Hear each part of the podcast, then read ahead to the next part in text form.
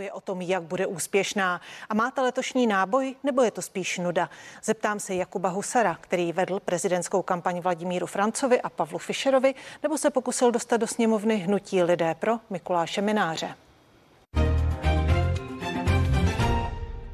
Dobrý den, díky, že jste přišel do studia. Krásné poledne vám divákům. Jaká je tedy ta letošní kampaň? Je to nuda nebo má to šťávu? Je to trošku o to bojího, ale řekl bych, že teda z mé strany, možná z toho marketingového pohledu, je to trošku nuda.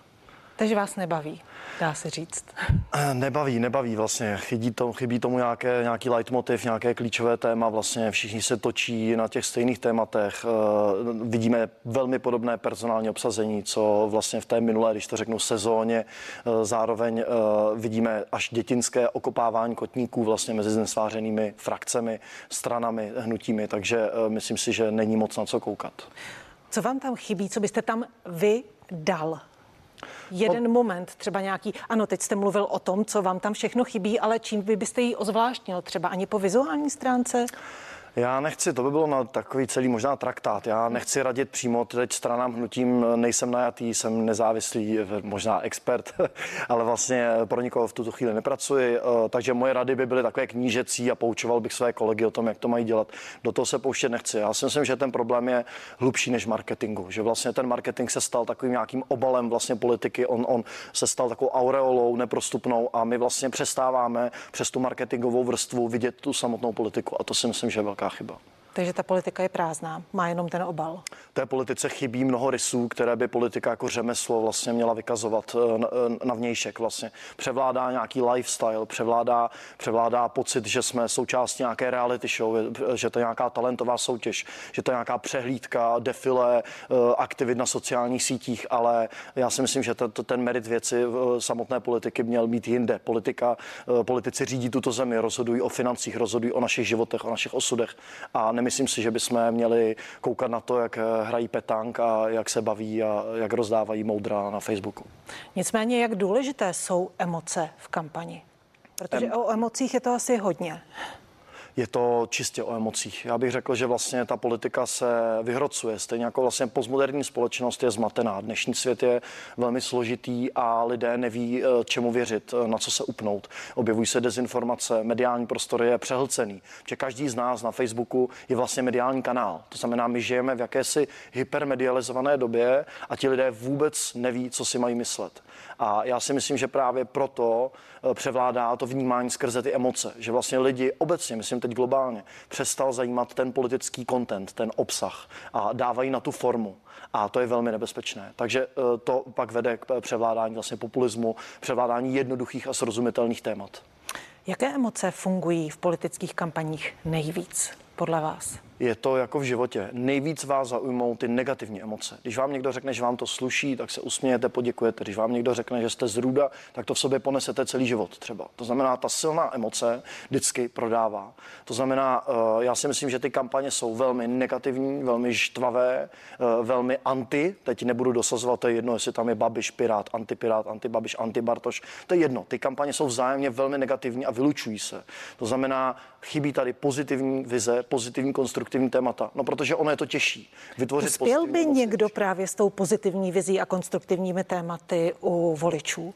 Není to, to, není to právě na objednávku voličů, co voliči chtějí slyšet?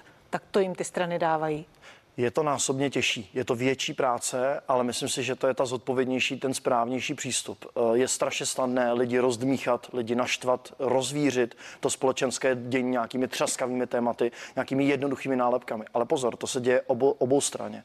Já teď tady nejsem proto, abych kritizoval eh, prostě Babiše za to, že se pouští do Pirátů a Pirátů, že se pouští do Babiše. Ale tím, že je to vzájemné, ty strany si nemají co vytýkat. Někdo pořvává pražská kavárna. My jsme pohoršeni, eh, že někdo někoho uráží, ale ta druhá strana pořvává kobliháři, koblihožrouti. Ty lidé se navzájem osočují, já mezi tím nevidím žádný rozdíl.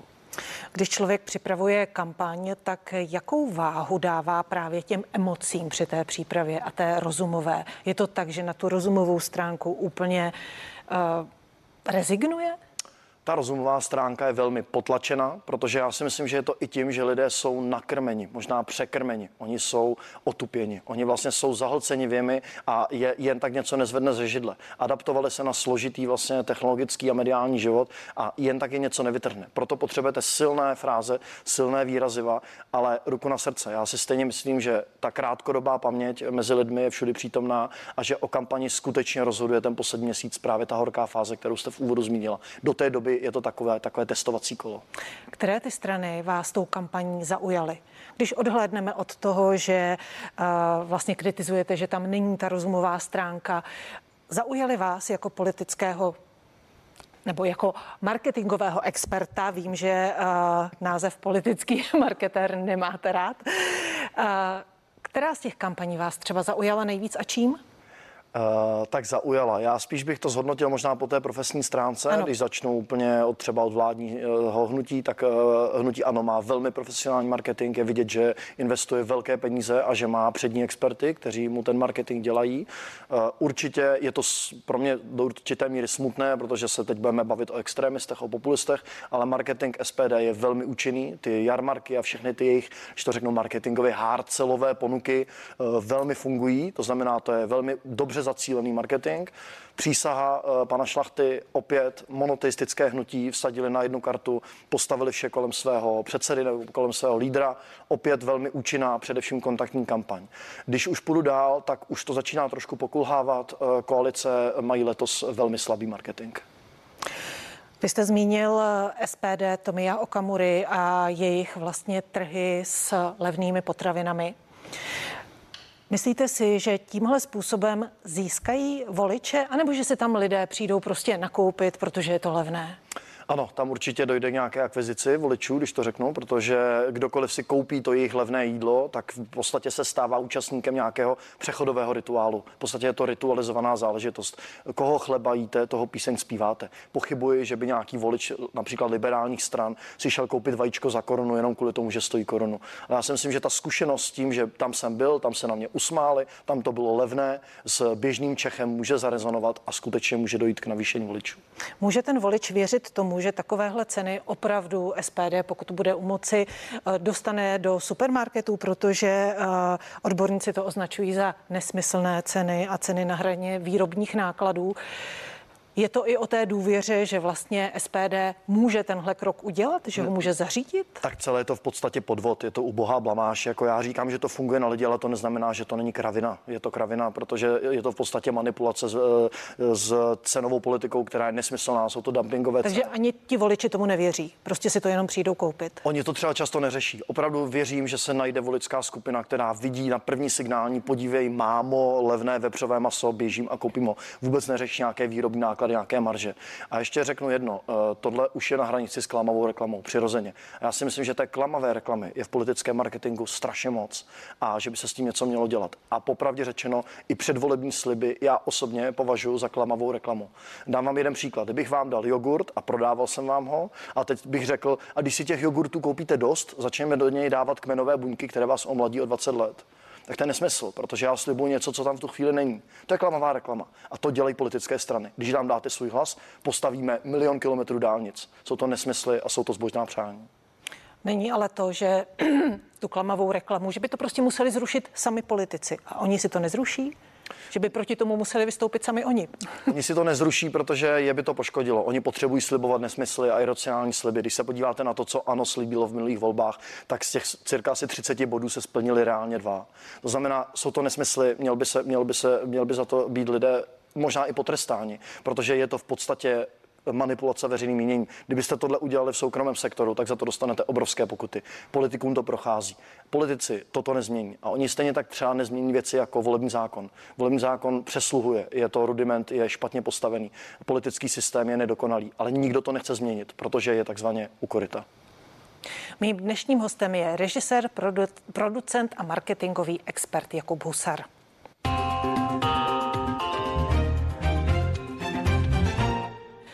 Jste narážel i na tu uh, předvolební kampaň opozičních koalic. Jak byste ji tedy zhodnotil? Není výrazná? Já tam vidím velkou snahu určitě. Já nechci popírat, že odvádějí velkou práci. Oba ty tábory, liberální, konzervativní koalice, jak je nazývat, odvádějí eh, nějakou, nějakým způsobem poctivou práci, ale vidím tam eh, mnoho pochybení. A na straně například koalice spolu velmi agresivní marketing vedoucí k Andreji Babišovi, Oni si stále neuvědomují základní marketingovou poučku. Špatná reklama je taky reklama. Já když dám za své peníze na své plagáty portrét Andreje Babiše, dělám reklamu Andreji Babišovi. I kdybych tam napsal, že žere děti, to je jedno. Budí toto zdání, že Andrej Babiš je všude. Je všude přítomný. Já jsem byl dokonce i já sám jsem byl zmaten, když jsem viděl prostě doménu až do roztrhání těla CZ. Kupovat doménu, která zní jako slogan z nesvářeného hnutí nebo op, jakoby opozice v těch volbách, to je nesmysl, to je prostě dětinské, to, je, to jsme někde na gymnáziu gymnáziu. Zároveň, kdybych se podíval eh, na, na vlastně koalici Pirátů stan, eh, velmi nevýrazný vizuál, velká chyba při volbě barev a symbolů, nějaký čtvereček kolečko mimo Prahu. Možná to vypadá jako vizuál na Národní galerii nebo na nějakou uměleckou instituci nebo neziskovku, ale mimo Prahu to absolutně nikoho nezajímá, eh, nezbudí, nezbudí to žádné emoce. Žlutá a zelená jsou barvy, které jsou úplně mimo mísu, je to prostě celé nešťastné. Obecně si myslím, že na obou těchto barikádách pominuli ten marketing, chybí i výrazné personálie, výrazné politické elity a především nové tváře.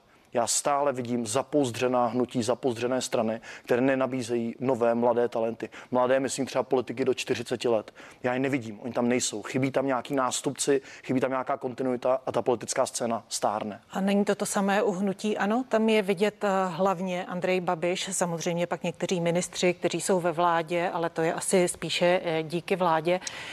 Není to i uh, hnutí ano? Jednoznačně, jednoznačně, ale hnutí ano je typická vlastně taková jako pyramida. V podstatě nahoře máte toho faraona, to je ten eh, předseda toho družstva, to je ten Andrej a pod ním jsou vlastně lidé, kteří ho poslouchají. A to jsou nějak, to je nějaká stafáž, to jsou nějakýho více či méně talentovaný sledi. A já si myslím, že tam je to jasné, tam je to rozdané. Tam prostě hnutí ano stojí a padá na úspěchu a kariéře Andreje Babiše. Jakmile Andrej Babiš z politické scény zmizí, velmi brzy bude následovat i hnutí ano.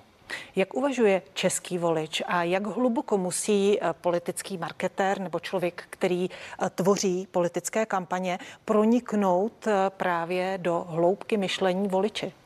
Tak už asi všichni tušíme, že český volič má rád dárečky, jinak by tady nebyly zmrzliny a guláše a další legrace. Eh, český volič, eh, eh, možná je to nějaký rudiment stoleté nebo stovek let nadvlády Habsburků, český volič tak podvědomě inklinuje k autoritám. On vlastně má rád leadership, imponuje mu vůdcovství. A teď myslím možná je to vůdcovství ve, zdravém slova smyslu, ale prostě Češi mají rádi uh, velitele, krále, císaře, prezidenty, říkejme tomu, jak, chce, jak chceme. Uh, myslím si, že tady je velká absence vlastně leadershipu v české politice a že ty uh, lidé to cítí a možná proto je ta afinita k těm politickým stranám tak ochablá. Že vlastně třeba, když uvidíme, pomineme-li ANO a SPD, které mají velmi pevné jádro voličů, tak ty koalice mají velmi vlažné příznivce. Ty skuteční, nechci říct fanatici, ale ty skuteční fanou fanoušci eh, těch hnutí, je jich velmi málo, jich opoznání méně než na tom druhém břehu. Eh, lidé jsou vlažní, eh, přebíhají, jsou neteční. Já sám jsem v posledních třech volbách volil tři různé subjekty. Prostě lidé nemají svoji tradiční stranu, nemají své elity, ke kterým by mohli zlížet a je to velmi znát. A čím to je? Já si myslím, že je to hodně za to tím... právě ti politici? Já vám řeknu jednu kacířskou myšlenku. Já si myslím, že politika česká je hrubě podceněná. Eh, teď vím, že někteří lidé nadzvednou tázavě obočí, eh, protože ty platy jim můžou přijít vysoké, ale ty skuteční top manažeři, ty skutečné talenty, které, ty tahouni, ty, ty, ty lidé, kteří mají vizi, kteří mají tak nabráno, teď sedí v korporátech, teď sedí ve Škodovce a v dalších firmách, berou tam 300 tisíc měsíčně. Myslíte, že tyhle lidé budou chtít jít na polovinu nebo na třetinu peněz jenom kvůli tomu, aby se zabahnili všeobecně eh, vnímanou politikou jako toxick, nějakým toxickým rybníkem? A není to právě spíš tím, že v Česku je vnímaná veřejná politika, jak vy říkáte, jako zabahněná a jako toxický rybník? Ano, určitě. Není to uh, víc o tom, než o těch penězích? Já si myslím, že to je spojená nádoba. Vy, když jdete do politiky, tak v Čechách jste automaticky ponižováni. A teď opravdu nechci říct jenom, že všichni nenávidí Andreje Babiše a baví se tím, že uh, říkají, je ten prezident ještě naživu a tak dále, dělají vtípky. Tam je opravdu, tam dochází na obou stranách barikád k odporným praktikám. Já jsem teď třeba četl nějaký post paní Maláčové. Já můžu si o ní myslet, co chci, ale ten, ten, ta, ta vlna vlna nenávisti, kdy tam lidé přejou smrt, kdy je tam explicitní body shaming, kdy prostě vyloženě uh, se tam píšou odporné věci, to jsem se musel stydět.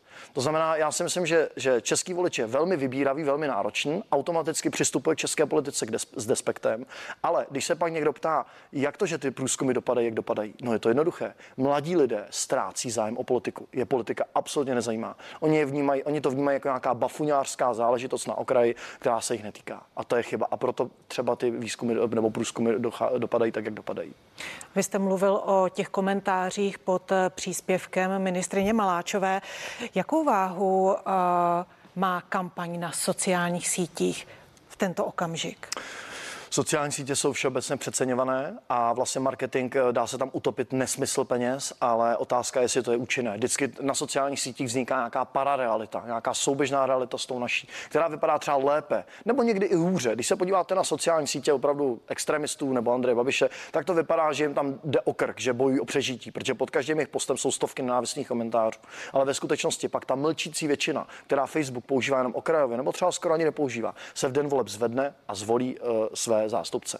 Takže já si myslím, že obecně sociální sítě jsou takový svět ve světě, nepřeceňoval bych ten vliv a naopak bych se snažil uh, zapojit i jiné kanály. Jak díky sociálním sítím nebo kvůli sociálním sítím je volič eh, manipulovatelný? Je to, je to určitě snažší nebo je spíš více informovaný díky online prostředí? Samozřejmě velmi, velmi manipulovatelný. Eh, známe i ty skandály ze zahraničí, Cambridge Analytica a tak dále. A tak dále. To znamená, ten, ten, ten, ten uživatel sociálních sítí běžný je velmi manipulovatelný. A hlavně já si myslím, že spíš hrozí to, že on se ocitá ve své uzavřené bublině, ve svém soukromém světě, eh, plném stejně naladěných lidí. Protože jakmile někdo na mé zdi začne prostě sdílet konspirační teorie, co já většinou udělám? Já se ho zablokuju nebo ho odeberu z přátel. A tak takhle postupně velmi pečlivě vy, vy, vyčistím tu svoji světničku, až tam zbyde vlastně stejná suita lidí, jako jsem já. A já naprosto ztratím přehled o tom, jaká je demografie v České republice, jací lidé vedle mě, v domech vedle mě, v bytech vedle mě žijou. A pak se lidé diví, že volby dopadají tak, jak dopadají. Jsou překvapeni. Vy už jste mluvil o postavě lídra. Jak moc je důležitá postava lídra pro politickou stranu, hnutí, koalici? Extrémně extrémně, je to alfa a omega. Eh, můžeme se přesvědčit přímo právě třeba u osoby Andreje Babiše. Eh, Andrej Babiš je prototyp lídra, mohu říct zároveň druhým dechem, že to je psychopat, ale to už je, to už je nějaký můj osobní názor, ale je to lídr a lidem to imponuje. Já to vím, že pak prostě přijde nějaká kauza, teď třeba typu Andrej Babiš junior a e, liberální tábor čeká, no tohle mu konečně zlomí vás. Jenomže on to překryje, on to překryje svými tématy, on to překryje svým leadershipem. Takováhle aféra, takováhle kauza, a už si skoro dneska myslím, že žádná kauza ho nemůže zlomit, protože prostě ty lidé mu bezmezně věří. Vys můj soused, on říká, já volím Andreje Babiše, protože po něm všichni jdou, všichni po něm jdou a na tom něco musí být. Tam je něco špatně, tak já ho podpořím, já mu pomůžu. Mým dnešním hostem je režisér, producent a marketingový expert Jakub Husar. Jak zásadní je, když se bavíme o tom lídrovství, jak zásadní je, aby si lidé svázali tu stranu právě s tím lídrem. Je to to, co dělá třeba hnutí ano dobře, že všude je Andrej Babiš? I když jsme mluvili o tom, že i díky uh, opoziční koalici. No, ono mu ani jiného nezbývá, protože všichni ty schopní lidé už jsou dávno pryč, protože kdo vlastně chtěl uh, něco dělat dobře, tak už tam není, protože ten psychopatický, toxický vliv vlastně toho až fanatického leadershipu Andreje Babiše ho vlastně uh, vyštípal, když to řeknu lidově. Takže já si myslím, že to je sázka na jednu kartu. Oni ví, že prostě jméno Babiš, značka Babiš prodává a budou ji prodávat, dokud pan Andrej Babiš se bude těšit dobrému zdraví a bude ochoten vykonávat politickou funkci. Jsou současní lídři politických stran a uskupení skutečnými lídry, do jaké míry jsou skutečnými lídry a do jaké míry jsou marketingovými produkty, když to tak řeknu tady právě vidím tu rezervu. A tady si právě myslím, že to je ten klíčový neurologický bod, proč ty volby teď, eh, nebo proč ty výzkumy vycházejí teď, jak vycházejí. Já vidím velkou absenci leadershipu u zbylých politických stran. Eh, bohužel, prostě nezlobte se, Petr Fiala není lídr, prostě a tak dále. Jo? To jsou lidé, kteří prostě můžou zastávat nějaké profesorské, rektorské funkce, ale není tam takový ten živočišný tak na bránu. A teď nemyslím za každou cenu živočišný, jako byl třeba pan Topolánek. Já neříkám, že ten lídr má být grobián, že má být lučný, že má být explicitní explicitní. Ale je to, je to nějaká osobnost, které já věřím, která má kompetence, která má nějakou aureolu, která ji přesahuje a to si myslím, že tohle teda zásadně ty strany postrádají. Jak marketing tvoří lídra? Může udělat vlastně lídra téměř z kohokoliv?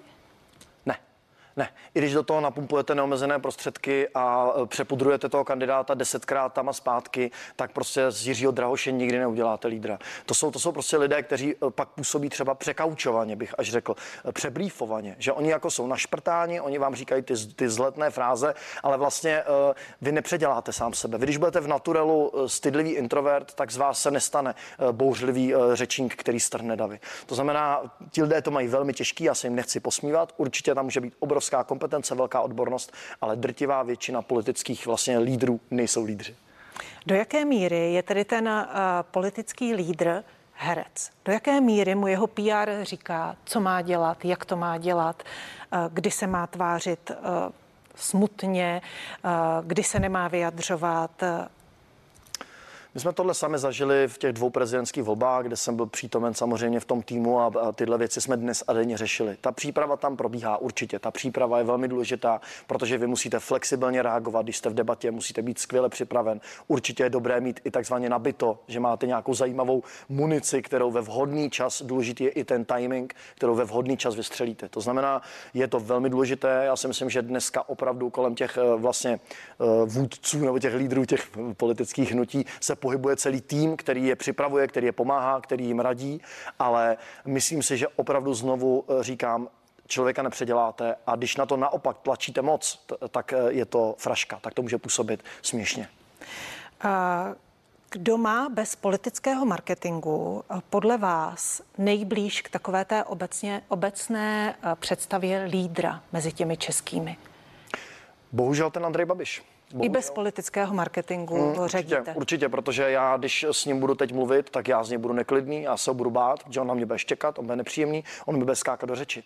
A bohužel tyhle ty grobiánské atributy českým voličům imponují. Je to smutné. Ta uh, česká scéna není kultivovaná. Nám ještě skutečně zbývá mnoho času, aby jsme po revoluci se vymanili vlastně z takových těch bafuňářských, z těch svazáckých prostě prototypů a principů. Bude nám to ještě pár desítek let trvat a do té doby my máme rádi, když někdo někoho někoho eh, urazí, když někdo někoho seřve, když se někdo po někom vozí. Je to bohužel smutné, ale je to tak. Říká režisér i tvůrce politických kampaní Jakub Husar, který byl hostem dnešního pořadu k věci. Díky za to. Hezký den. A vás ještě pozvu ke sledování zpravodajské relace, která je pro vás na CNN Prima News připravena už za malou chvíli. Tak se dívejte a užijte si hezký den.